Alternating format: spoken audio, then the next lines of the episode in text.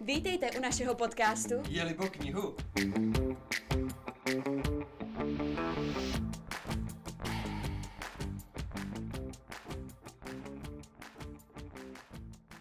Zdravím všechny a vítám vás u nové epizody podcastu Jelibo knihu. Já se jmenuji Simča a jsem tu společně s Lenkou. A já vás tímto také zdravím a vítám vás u podcastu Jak začít se čtením. A nejdřív vás seznámíme s tím, proč jsme si tohle téma vybrali a proč si myslíme, že je důležité. Pro nás je hlavní důvod to, že vidíme problém v tom, že stále méně lidí kolem čte knihy jako takové. Nebudeme si lhát do kapsy, přiznejme si, že většina z nás si přečte jenom příspěvek na Facebooku nebo na Instagramu a tím to končí. Což si myslím, že je opravdu škoda. A ještě k tomu podle průzkumu agentury Ipsos. Pětina dospělých Čechů nepřečte přes rok ani jednu knihu, což je bohužel docela smutné. A ještě k tomu, organizátoři projektu Čtení pomáhá varují před přehnaným tlakem na děti, který může vyústit až k celoživotní nechuti k literatuře. S tím mám osobně zkušenosti a velmi často se s tím setkávám i mezi svými vrstevníky. A ještě k tomu spousta čtenářů, jako jsem si všimla, že nepřečte ani tu knížku, protože ji nechce ani otevřít. Jelikož na škole byl špatný výběr toho kánonu, takže to, co, to, co jim bylo prezentováno, se jim nelíbilo. Ještě k tomu jim vadilo, že na to mají málo času a hlavní problém podle mě byl i v tom, že je do toho někdo nutil. Ale zároveň bych vám chtěla říct, že pokud jste právě vy ti nečtenáři, co se vás tohle týká, tak se nemusíte bát, protože věřte, že knížky všechny nejsou stejné jako v té povinné četbě. Stejně tak jako není sama, ta samá klasika. A můžete si vybrat i něco jiného. Pokud vám právě tohle nevyhovovalo, tak se můžete zaměřit na něco oddechového, anebo na něco současného. Jako řekla bych, že za čtení červené knihovny se rozhodně nikdo nemusí stydět. Ne, ne, ne, právě naopak. Já si myslím, že u takových knih se dá úplně krásně vypnout a nemusíte myslet na nic, co vás zrovna trápí. Já osobně teda nejsem čtenářka červené knihovny, ale tuhle vlastnost ji určitě připisuju k dobru. Hm? A hlavně ještě bych chtěla poznamenat, že dalším ze zásadních problémů je to, že spousta lidí neví, co číst, nemá na to čas a hlavní je problém i nálada. A s těmito problémy bychom vám chtěli v dnešní epizodě poradit. Jasně, takže pokusme se rozšířit čtenářské řady. Takže nejdříve se podíváme na to, proč je důležité číst. E, Těch pozitivních vlivů, které na nás čtení může mít, je hned několik. Mezi všemi ostatními bych zmínila třeba nové vědomosti, rozšiřování slovní zásoby, zlepšení pravopisu a gramatiky, že jo, Leni? Lepší paměť a navíc je to poměrně levný koníček, protože knížky v knihovně si můžete půjčit prakticky zadarmo a navíc se čtení knížek dá provozovat úplně kdekoliv. Já bych chtěla říct, že některé knížky jsou úplně super voní. Jo, tak to bude všechny určitě zajímat. Tak hoří? Ježíš Maria. Ne, pardon, pardon. Uh, to se omlouvám, nezaslouží se hořet žádná knížka, dokonce ani Kohoutová kniha Čas lásky a boje a dokonce ani žádná z červené knihovny. No a dokonce ani pozdní léto, který vážně bytostně nesnáším. No, prostě se to nedělá. Jako při nejhorším ještě ty DIY tapety a dekorace, ale i to bych řekla, že je vážně škoda knížky. Ale takový využití by mě asi nenapadlo. A doufám, že se tím ani naši posluchači nebudou řídit a spíš si tu knížku přečtou, než že by si s ní vytapetovali pokoj. Samozřejmě taky doufám. A teď se podíváme na nějaké fakty, které jsme si pro vás nastudovali. A nejvíce po knihách sahají ženy v důchodu a také ti, co mají vyšší vzdělání. No jasně, ale to je tím, že škola tě vážně donutí, ať už střední nebo vysoká. A vlastně hlavně náš obor. No, děkuji za vsuvku. A chtěla jsem ještě doplnit, že ti, co nemají moc práce, protože logicky méně práce se rovná víc času. Pro zajímavost, ukázkovým nečtenářem je muž kolem čtyřicítky s nižším vzděláním, který je pořád v práci a má nižší příjem. Takže chlapi, knihu do ruky a pojďme se vyrovnat našim důchodkyním. No, vlastně budeme rádi za každého, kdo tu knížku do ruky vezme za jiným účelem, než aby si s ní podložil křivě uříznutý nohy u stolu. Nebo udělal ty tapety. No a teď nevím, co je horší. No, horší je rozhodně to, že stejně čtení nám zaostává za ostatními volnočasovými aktivitami, protože podle průzkumu z roku 2013, vychází to tak z Trávničkovy knihy překnížkováno, eh, se nám tu rozmohlo ještě další nešvar. Sociální sítě. A mohla bych říct, že od toho roku se poměrně dost rozvinuly, takže čtení knížek se nám opět posunulo trochu do pozadí. Jo, určitě. Já si myslím, že so, hlavně sociální sítě knížky naprosto zastínily. A takový nepříjemný přiznání, i já trávím na sociálních sítích víc času, než je zdrávo. Ale i přesto hrozně ráda tu knížku pak do ruky vezmu a odpočinu si, právě třeba od toho Instagramu. Já bych řekla, že to se právě jedna z mála, protože ten Instagram je takový žrout času. Ale když už ho opustíme, náhodou vypneme tu aplikaci, tak jak se teda dostat ke čtení? My jsme si pro vás připravili několik uh, typů, triků a rad, uh, jak byste mohli se čtením začít a jak byste si mohli najít knížku, která vás bude zajímat. Jestli teda můžu začít s těmi radami, tak prvním krokem ke čtení je najít si knížku k tématu, které vás bude zajímat. Můžete tedy čtení spojit s nějakými jinými koníčky, které máte rádi a můžete sáhnout třeba po nějaké monografii, pokud rádi sledujete nějaké sporty nebo sledujete sportovce, tak monografie o sportovcích jsou naprosto úžasné. Dále můžete sáhnout po knížkách o fotografování, pokud rádi fotíte, nebo o cestování, což se v dnešní době covidu poměrně hodí. Já bych udělala zase spojku ještě jinam. Mně napadlo, že když si vezmeš, tak kuchařky jsou vlastně taky knížky. Takže vezmeš ji do ruky, uh, náhodnou kuchařku, prostě je jedno kterou. Začneš slintat, přečteš si nějaký recept a už se čtenář. Takže může tě i zvědavost náhodou, náhodou dovést k dobromilé retigové. A začneš zkoumat ty recepty a zajímat se o, o starší literaturu nebo nějaké její současnice. Takže ve zkratce, jak se přes pečené kuře dostat ke Karolíně Světlé nebo Boženě Němcové. Um, tak Boženu Němcovou bych asi úplně pro nečtenáře ale nedoporučila. To s tím souhlasím, ale zase mm, když si přečteš nějaké její pohádky a nebo doporučila bych i možná básničky, tak by to mohlo být fajn. No, já si myslím, že stejně prostě Božena Němcová není můj šálek kávy, hlavně babička teda. No s tou babičkou souhlasím, to není ničí asi moc šálek kávy, buďme upřímní. Eh, a popravdě eh, třeba sedmero krkavců jsem od Boženy Němcový četla, ale pořád to není moje oblíbenkyně. No, a čí jo. Ale raději už opustíme Boženu Němcovou a přesuneme se ke krátkým příběhům a krátkým knihám. Jo, jasný, tak do téhle kategorie bych určitě nezařadila pozdní léto od Adalberta Štiftera. To bych našim posluchačům doporučila, kdyby se čtením chtěli urychleně skončit. Děkujeme za doporučení a to si raději asi necháme do nějakého podcastu, jak se čtením skončí. Dobře, takže ke kratším knížkám eh, já jsem třeba četla od Fischla dvorní šašky a ty můžu doporučit všemi deseti, ty se mi teda neskutečně líbily. A potom takovou klasiku, Remark, kdo by ho neznal. A tam mezi těmi nejznámějšími na západní frontě Klid nebo Stanice na obzoru a moje nejoblíbenější knížka od něj Nebe nezná vyvolených. Mezi ty kratší knížky pak můžeme zařadit i knížky povídkové, třeba Němou barikádu od drdy.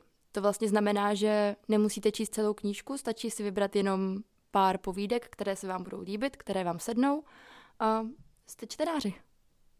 Já osobně bych třeba z té krátké četby doporučila ostře sledované vlaky.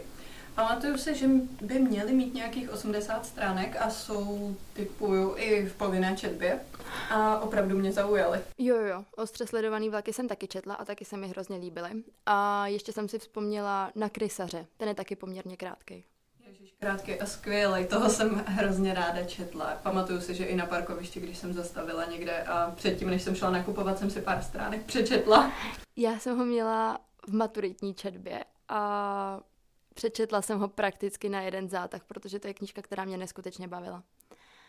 A dál od krysaře zkusíme nějaké další typy a triky. Ehm, naším dalším nápadem bylo třeba založení čtenářského klubu s kamarádem nebo kamarádkou, což by mohla být pro všechny, nejenom pro nečtenáře, i motivace a zároveň docela zábava, protože se můžete třeba vsázet, kdo tu knížku přečte rychleji. Což pro mě, jako pro velmi soutěživého člověka, by určitě bylo velkou motivací ke čtení. Dobře, ty soutěživý člověče, anebo taky můžeme zkusit nějaké čtenářské výzvy. Pamatuju si, že nedávno byla jedna na Instagramu literární zašívárny a já si myslím, že bychom mohli udělat nějakou i určitě my. I jakože my dvě, nebo je Elka a naši posluchači? No já myslím, že můžeme klidně i my dvě, hlavně, aby tam byly ty naši posluchači. Je, to je pravda. A něco bychom vám mohli vybrat, něco, co by vás mohlo zaujmout a možná i větší část lidí, nějakou knížku, co je snadno dostupná nebo tak. Takže můžete sledovat náš Instagram a čekat, kdy tam nějaká ta výzva přistane. Jenom bych tě doplnila, že na Instagramu jsme Jelibo knihu, takže určitě sledujte. Ano. Pak můžeme ještě najít knihu, která je zajímavá už od začátku. Ano, to je další užitečná rada, i když uh, tohle by mohlo být docela složité. Pro mě takovou úlohu plní většinou detektivky, protože ty mě dokážou vtáhnout do děje, sice ne třeba na prvních stránkách, ale po prvních pár kapitolách určitě. A já pak tu knížku nechci zavírat bez toho, aniž bych se dozvěděla, jak to dopadlo a jestli tím vrahem byl vážně zahradník. Jinak ze spisovatelů, kteří psali velmi dobré detektivky, můžu jmenovat klasiku Artura Conana Doyla a jeho úžasnou postavu Sherlock Holmes. Hele, tady s tebou souhlasím s tím, že najít takovou knížku není moc jednoduché. A zároveň souhlasím i s tím, že to jsou právě ty detektivky, protože mají je skvěle promyšlené, skvěle sestavené. A já bych tady doplnila Agátu Christie, protože s tou jsem já začínala a myslím, že to je pro nečtenáře jako skvělá věc. Hele, asi nejsi jediná, co, kdo s tím jako takhle začínal, protože já, co jsem se bavila s neúplně plnými čtenáři ze svého okolí, tak i oni mi říkali, že knížky od Agáty Christy zvládnou přečíst. Já si myslím, je to prostě klasika. A pokud jste vy jako nečtenáři také milovníci kombinace zvuku a obrázku, pak to máme pro vás doporučení se podívat na nějaké knížky, které vznikly na základě filmu anebo seriálu. Jo, například Hra o trůny. Teda jako neříkám, že musíte přečíst několik tisíc stránek, jenom protože ten seriál milujete stejně jako já. A mimochodem, tu knížku právě čtu, první díl. Ale podle tohohle seriálu jsou utvořené i komiksy, nebo respektive na motivy té knížky, že jo.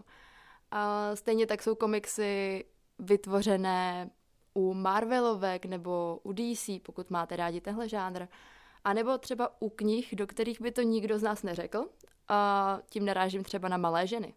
No a když říkáš malé ženy, tak si hnedka vzpomenu na píchu a předsudek. A samozřejmě se neobráním ještě vzpomínce na Bridget Jonesovou, protože to úplně miluju. Ano, to by nebyla léně, kdyby Bridget Jonesovou aspoň jednou nezmínila.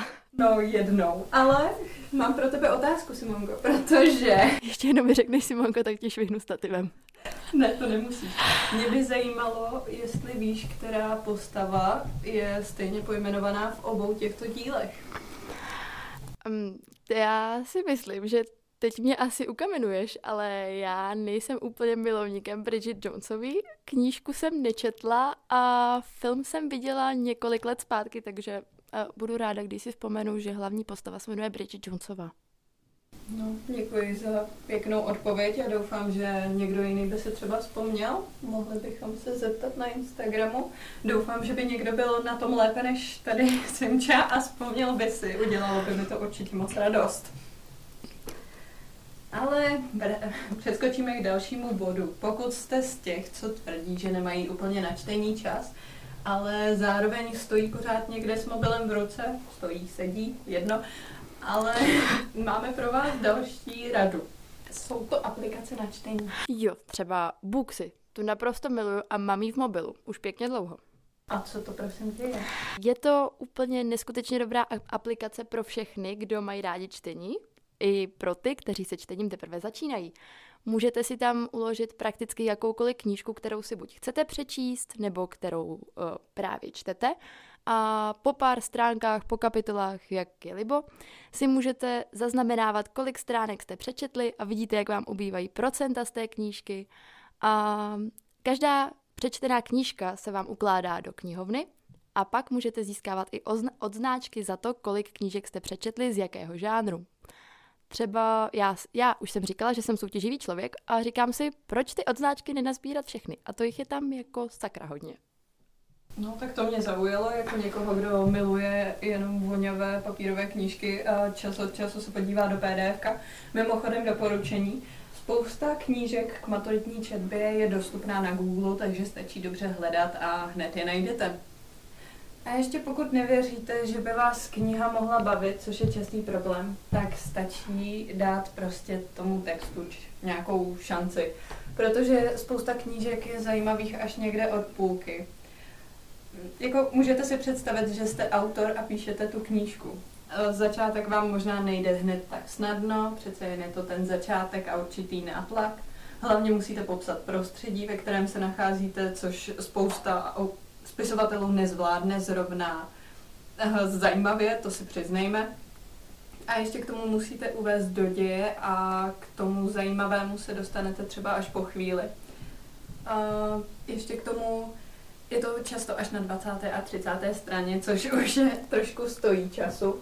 Ale musím přiznat, že teďka jsme četli tady společně knížku Fízl od Placáka a tam mě taky začala bavit až někde na 30. straně ale později už mě to bavilo a když jsem překousla začátek, tak to bylo všechno v pořádku. Eh, já určitě souhlasím. U toho Fízla jsem měla podobnou zkušenost s tím čtením. A popravdě ani mně se moc často nestává, že by mě knížka chytila hned od první kapitoly nebo od prvních stránek. Výjimkou byla asi jediná, na kterou si vzpomenu, a to byla americká tragédie od Theodora Dreisera i když to asi není doporučení pro nečtenáře, ona má asi 600 stránek. Většinou ale vážně, jak říkala Lenka, když si počkáte a dáte knížce šanci, dáte jí pár dalších stran, tak vás přesvědčí o tom, že stojí za to jí dočíst až do konce. Možná vás i vtáhne, naprosto pohltí a nebudete schopni ji odložit. Asi bych to zakončila tím, že čtení prostě chce trochu trpělivosti a schovývavosti. No a když už jsme u té trpělivosti, tak je důležité si prostě najít nějaký ten čas a dokonce i místo. Třeba já obecně si dokážu představit v létě si sednout hezky někde na lavičku v přírodě, v parku, hezky ve stínu třeba stromu a číst si tam. Jak si řekla místo, tak mě jako první napadla kavárna, kde určitě nebude chybět nějaký dobrý dortík a postel. Tedy jako ne postel v kavárně. No, postav kavárně, ale byla by to zajímavá idea. Ale já teda často ráda čtu ve vlaku a v autobuse. Teda spíš ve vlaku, protože ten autobus poměrně dost hrká, ale vlak je skvělé místo. A já čtu ve frontě v supermarketu, u pokladny. To, to slyším asi poprvé. No tak já, když jsem nestíhala a stáhla jsem si knížku do mobilu, tak mi nic jiného nezbývalo, než číst uh, vždycky, když se naskytla příležitost. No tak to už rovnou můžu zmínit čtení na záchodě, o kterém teda podle mě moc lidí nemluví, ale řekla bych, že to provozuje docela dost lidí. Já si myslím, že obecně je to docela populární místo, ale spíš si tam ty lidi budou brát mobil a nějaký hry než knížku. Každopádně číst se dá prakticky kdekoliv. Já teda osobně za sebe čtu nejraději v autobuse eh, během cesty do školy a nebo u snídaně, když vstávám do práce. A mně se hrozně líbí číst si večer před spaním, protože mám pocit, že zrovna to čtení těch papírových knih hezky uspává. Mm, jo, některé knížky jsou před usínáním naprosto skvělý, pokud teda zrovna nečteš nějaký horor, ale pak jsou tu právě ty knížky, které mají talent na uspávání, ale nechci se furt vracet k pozdnímu létu. No, tak teď jsme vám sice připomněli opět to skvělé pozdní léto, ale pokusíme se vás raději trochu nalákat protože máme seznam toho, co nám čtení přináší. Ano, kromě těch nových znalostí a lepší mozkové činnosti, kterou jsme zmiňovali už na začátku, je to například únik od reality nebo možnost prožít život, který by vám byl za jiných okolností na míle vzdálený. Můžete prožít život prakticky kohokoliv, protože v knížce neexistují žádná omezení. Navíc je to skvělý způsob odpočinku a relaxu, někdy i napětí. A taky vám četba může přinášet nový pohled na svět nebo nové kamarády. A vlastně pak s těmi kamarády můžete i debatovat na určité téma nebo na danou knížku. No vidíte, kdo by to řekl, přes knížku ke kamarádům, nové řešení. Přesně tak. Ale teď už se pojďme podívat na konkrétní doporučení nějakých knížek z oblasti poezie, prózy i divadelních her. Já bych jako divadelní hru chtěla hnedka zmínit Zimmermana. A teďka jsem upřímně ráda, že tohle je mluvená forma a ne psaná, protože mým problémem je to, že po každé zapomenu, jestli se píše náhodou v Zimmermanovi jednom nebo dvě no a podobně. Koukám, že máme stejný problém. No, zní to německy a tam se často píší dvě. Ale... A Z na začátku. Jako Zimmerman. Ano. A tak s tím jsem se ještě nesetkala. Každopádně doufám, že si to teďka nevezmu moc do hlavy a nebudu všude psát místo Zimmerman, Zimmerman. Ale chtěla bych to zmínit. Sice spousta lidí říká, že tohle je prostě lepší vidět, než si to číst. Ale za mě to, mě to prostě bavilo i v téhle té formě si to prostě jenom číst a představovat. A jako i sledovat ty repliky. Vím, že je to složité a často mají s tím lidé problémy, ale mě to docela ani nevadilo. Um, tak já musím říct, že souhlasím s tím, že Zimmerman je naprosto super, uh, pokud jde o čtení divadelních her. A i jestli chcete navštívit divadlo, tak Zimmerman je jasná volba. I když u Zimmermana je potřeba aspoň nějaká orientace v dějinách nebo třeba v jiné literatuře, protože ten humor je dost specifický a dost často založený právě na historii a nebo literatuře. Ale uh, vlastně i já jsem toho názoru, že je lepší divadelní hry vidět než číst. Jako můžete si to zkusit přečíst, ale já osobně jsem k tomu úplně nepřilnula a je to právě kvůli tomu, co říkala Lenka, kvůli tomu hlídání postav a jejich replik.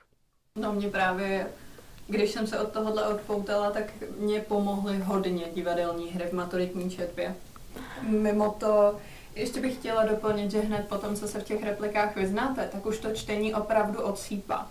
Podobně bych mohla tvrdit, že odsýpá i čtení některých knih, které jsou zapsány formou deníkových zápisků. Samozřejmě zase se neubráním zmínění Bridget Jonesové. Ano, deníkové zápisky, anebo třeba romány v dopisech. Ale tam můžeme zmínit například Utrpení mladého Vertra, to je knížka, kterou mám já třeba hodně ráda. Ale opustme už debatu ohledně divadelních her, protože jinak se dostaneme k Čapkovi a vím, že Lenka ho úplně v lásce nemá. Takže, takže radši se přesuňme k poezii. No, tak eh, s tou bych řekla, že jsou teda jako obecně problémy. Eh, já ji teda jako miluju, protože když si čtu nějakou rýmovanou, která zrovna nemá ten volný verš, tak mám pocit, že si zpívám a přijde mi to jako nádherné umění. Jakože popravdě to já si radši pustím nějakou tu písničku a vážně si ji zaspívám. Prostě a jednoduše poezie není nic pro mě a myslím, že na ní nemám mozek. Mám, mám ráda, když je v knížce prostě všechno jasný, srozumitelný a maximálně, když tam autor používá nějaké náznaky.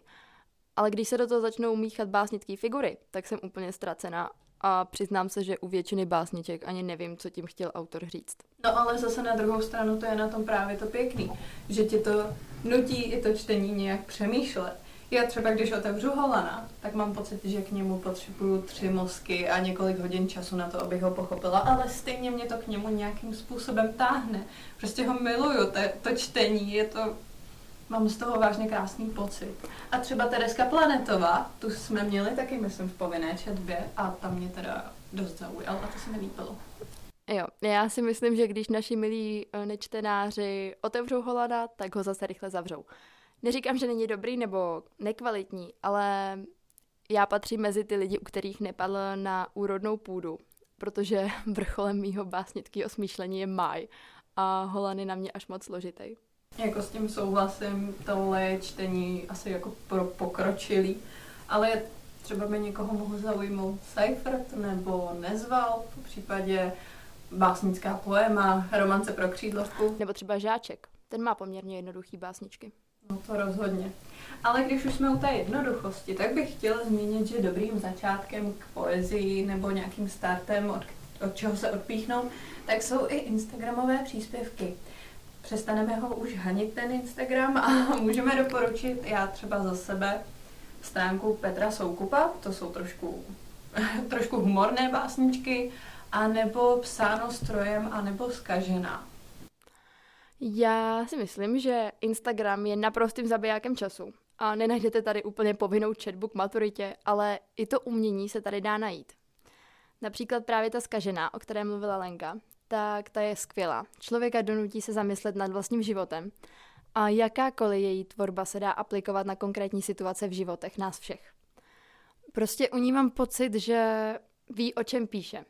Ale na druhou stranu Instagramových profilů, kde vzniká poezie, je v současnosti na Instagramu víc než dost. No, to je samozřejmě docela i dobře, protože máme z čeho vybírat. No, tak to určitě.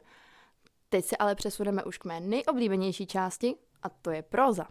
No a tady bych hezky začala současnou literaturou. Já teda se musím přiznat, že můj názor je takový, že mi to přijde všechno takové podobné, odlehčené a lehce směřované na jeden stejný typ čtenáře. Ano, mluvím o Vývegovi, který, na kterém je prostě poznat, že se vybral nějakého modelového čtenáře a snaží se hlavně vydělávat. Ale, taková, ale zase je to na druhou stranu taková odpočinková nenáročná četba, což můžete brát i jako doporučení. Ale když ti do toho vstoupím, tak i Vývek má několik kvalitních děl, hlavně teda ty z jeho začátku. No to rozhodně. Báječná léta pod... Přesně tak. No, ale jinak já v současné české literatuře uh, asi nebudu moc nápomocná, protože když už po nějaký novější knížce přeci jen sáhnu, tak se jedná spíš o literaturu světovou. Když se nad tím tak zamyslím, tak asi poslední česká kniha, kterou jsem přečetla, tak byly největší záhady kriminalistiky od Jaroslava Mareše.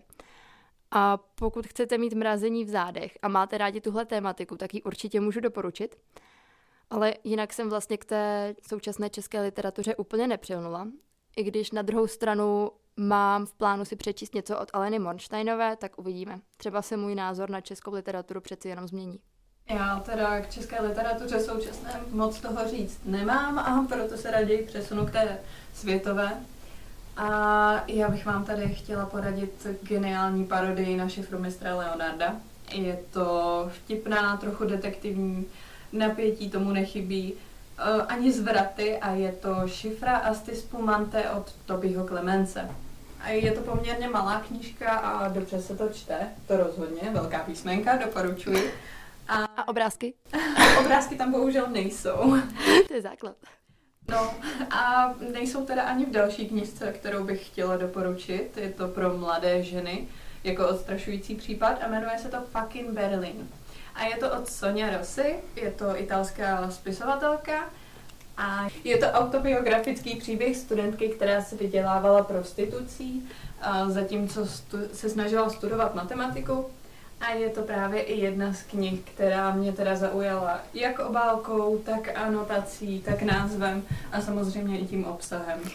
Klasicky nečetla jsem ani jednu z těch knížek, co Léňa jmenovala, protože my dvě máme naprosto odlišný vkus na knížky. Ale za sebe bych ze světové literatury mohla doporučit nespočet detektivek, hororů nebo thrillerů. I když většina z nich uh, nemá méně jak 300 stran. Každopádně, pokud se ale vážně rozhodnete, že chcete dát čtení šanci a milujete detektivky, stejně jako já, tak bych vám mohla doporučit Poslední místo, kam se podíváš. Autorkou je Kristen Lepionka a je to vážně skvělá knížka. I když na Sherlocka Holmesa prostě nic nemá. A můj další tip, pokud se chcete dozvědět něco o projektech NASA v historii a o tom, jak velký podíl měly ženy na tom, že se Apollo 11 podívalo na měsíc, tak si přečtěte knížku Vzestup raketových dívek od Natalie Holt. Do té jsem se opravdu zamilovala. Mimochodem já ještě doplním, že jako čtenářka, která miluje krátké knížky, jsem se teďka minulé nebo předminulé léto zamilovala do Nezbovy knížky Syn. Tu jsem přečetla fakt rychle a úplně s nadšením, protože jsem čekala, co se dál bude dít. Já i když čtu detektivky, tak musím říct, že od Nezba jsem nečetla vůbec nic a je to možná z toho důvodu, nebo z podobného důvodu, jako to mám u Vývega, že vždycky, když přijdu do knihkupectví, tak je tam miliarda knížek od Nezba a začínám pochybovat o tom, že je to dostatečně kvalitní. Já jsem taky pochybovala, ale pak jsem si řekla, no přece jednu knížku zkusím. Chtěla jsem si teda půjčit původně Sněhuláka, ale narazila jsem teda i na knížku Syn a myslím, že sice jako vývek je toho spousta, ale zrovna tohle to bylo kvalitní, takže a ještě uvidíme, jestli se mu stane to samé, co s vývegem. Takže říká, že Nezba doporučuješ. Já určitě. Dobře, tak si to píšu a možná se k němu taky někdy v budoucnu dostanu. A když už teda jsme mluvili o těch knížkách ze současné literatury, tak bychom mohli i doporučit nějakou povinnou četbu k maturitě. A můžeš začít. Tak za sebe já bych určitě doporučila jakoukoliv knížku od, od Remarka. Eh, to, to byl podle mě člověk, který měl neskutečný talent na psaní. A u žádné z jeho knih se mi nestalo, že bych ji musela odložit, protože mě nebavila. Je to asi jeden z mých nejoblíbenějších autorů a právě spousta z jeho knih se dá využít pro povinnou četbu k maturitě. A nejedná se, což je výhoda, o příliš dlouhá díla. Konkrétně bych právě doporučila na západní frontě klid, což si myslím, že má v seznamu snad každý. Potom Stanice na obzoru a moje nejoblíbenější knížka Nebe nezná vyvolených. Ale s tímhle výběrem musím naprosto souhlasit. Na západní frontě klid se mi četlo moc dobře a měla jsem to teda taky samozřejmě na svém maturitním seznamu. A ještě z té literatury kolem první světové války bych chtěla doporučit Petra a Lucie od Rolána. To je taková Romeo a Julie. A musím se přiznat, že od maturitní četby jsem to přečetla ještě několikrát. Hele, na Petra a Luci jsem úplně zapomněla, ale souhlasím s tebou, je to naprosto úžasná knížka. Možná jedna z nejlepších s touhle tématikou. A jak si řekla Romeo a Julie, tak se mi vybavilo klasicky Romeo, Julie a tma od odčenáška, kdy se teda děj odehrává ve druhé světové válce a taky se nejedná o úplně pozitivní četbu ale ta knížka ve vás určitě zanechá nespočet různých pocitů, stejně jako to zanechala ve mně. Ale pokud si přeci jenom chcete od knížky s takovou tématikou oddechnout a chcete se spíš pobavit, tak zkuste Karla Poláčka a jeho Bylo nás pět. U toho se čtenář určitě zasměje. Vlastně můžete kouknout i na seriál, který podle toho byl natočený. Ten je podle mýho názoru taky docela povedený, ale knížce se nic nevyrovná. A zase z druhé strany, pokud byste chtěli si přečíst něco speciálního, co teda nemá, tak úplně tu nejmilejší příjemnou atmosféru a může vám navodit i různé pocity, tak já bych vám doporučila kavku.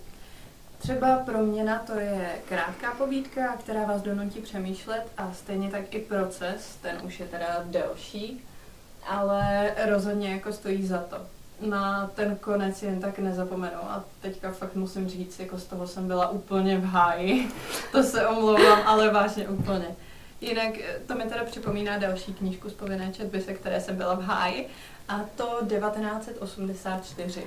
Já když se ještě vrátím k tomu Kavkovi, tak pokud proměna bude vaším prvním seznámením se s tímhle autorem, tak se prosím hlavně neděste. Ono budete mít po celou dobu té četby hrozně zvláštní pocit a budete si říkat, co ho vedlo k tomu, aby napsal něco takového, kde vzal inspiraci pro tohle dílo.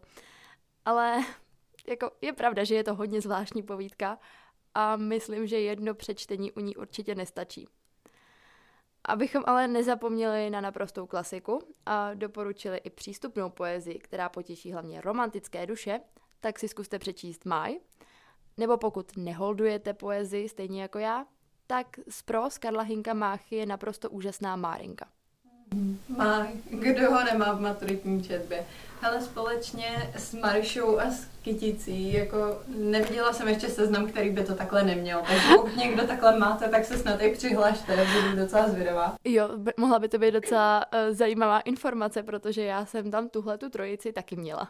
No já říkám, jinak by to prostě nešlo, protože tohle je taková základní léty prověřená jako trojka a nejde to opustit. Jo, taková top 3 českých studentů. A ještě jako další, co teda poměrně často se taky vyskytuje v těch maturitních seznamech, tak bych chtěla doporučit z poezie Havrana od Poua. Jako můžete se mrknout, jak šlo rýmování zakladatele hororu. Horor bych si asi klidně přečetla, ale určitě neveršovaný. Ale já pro vás mám ještě jeden tip a je to knížka, která mi na dlouhou dobu utkvěla v paměti a ke které se vracím pravidelně. A myslím, že ji znáte asi všichni. Je to Malý princ od Exiperiho. To je moje srdcová záležitost. A zrovna tady já se musím přiznat, že tuhle knížku jsem teda nikdy neotevřela. A jako nemám to úplně v plánu, a, ale jako musím se zeptat, jestli bys mi to nějak jako doporučila, abych se vážně došla do té knihovny a přečetla si. Ale poměrně si mě šokovala, protože jsem nečekala, že jsi tu knížku nečetla. Ale můžu ti říct, že nejlepší na celé té knížce je, že se můžeš soustředit po každý na jinou věc, můžeš na ten děj i na postavy nahlížet vždycky z jiného úhlu a žádný z těch úhlů nebude špatný. A hlavně vždycky ti to čtení otevře dveře někam jinam, do nějaké jiné části. Ta knížka v sobě skrývá hrozně moc hlubokých myšlenek, ale kdybych ti měla říkat všechno, co mě zaujalo anebo okouzlilo, byli bychom tady ještě hodně dlouho a čas docela kvapí.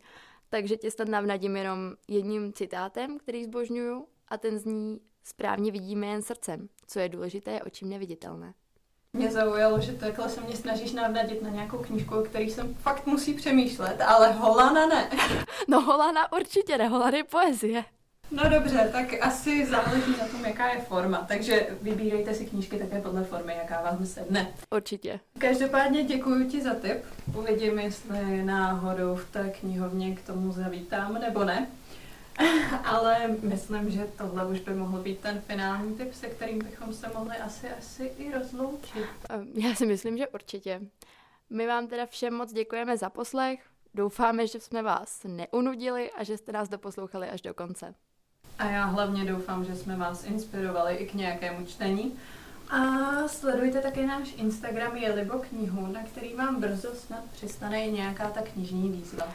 Každopádně, na našem Instagramu se dozvíte o, i o nových epizodách podcastu a jsme tam poměrně aktivní, takže se s námi můžete podělit i o vaše čtenářské začátky, nebo nám můžete dát vědět, jaká knížka z povinné četby se vám líbila a která se vám naopak vůbec nelíbila.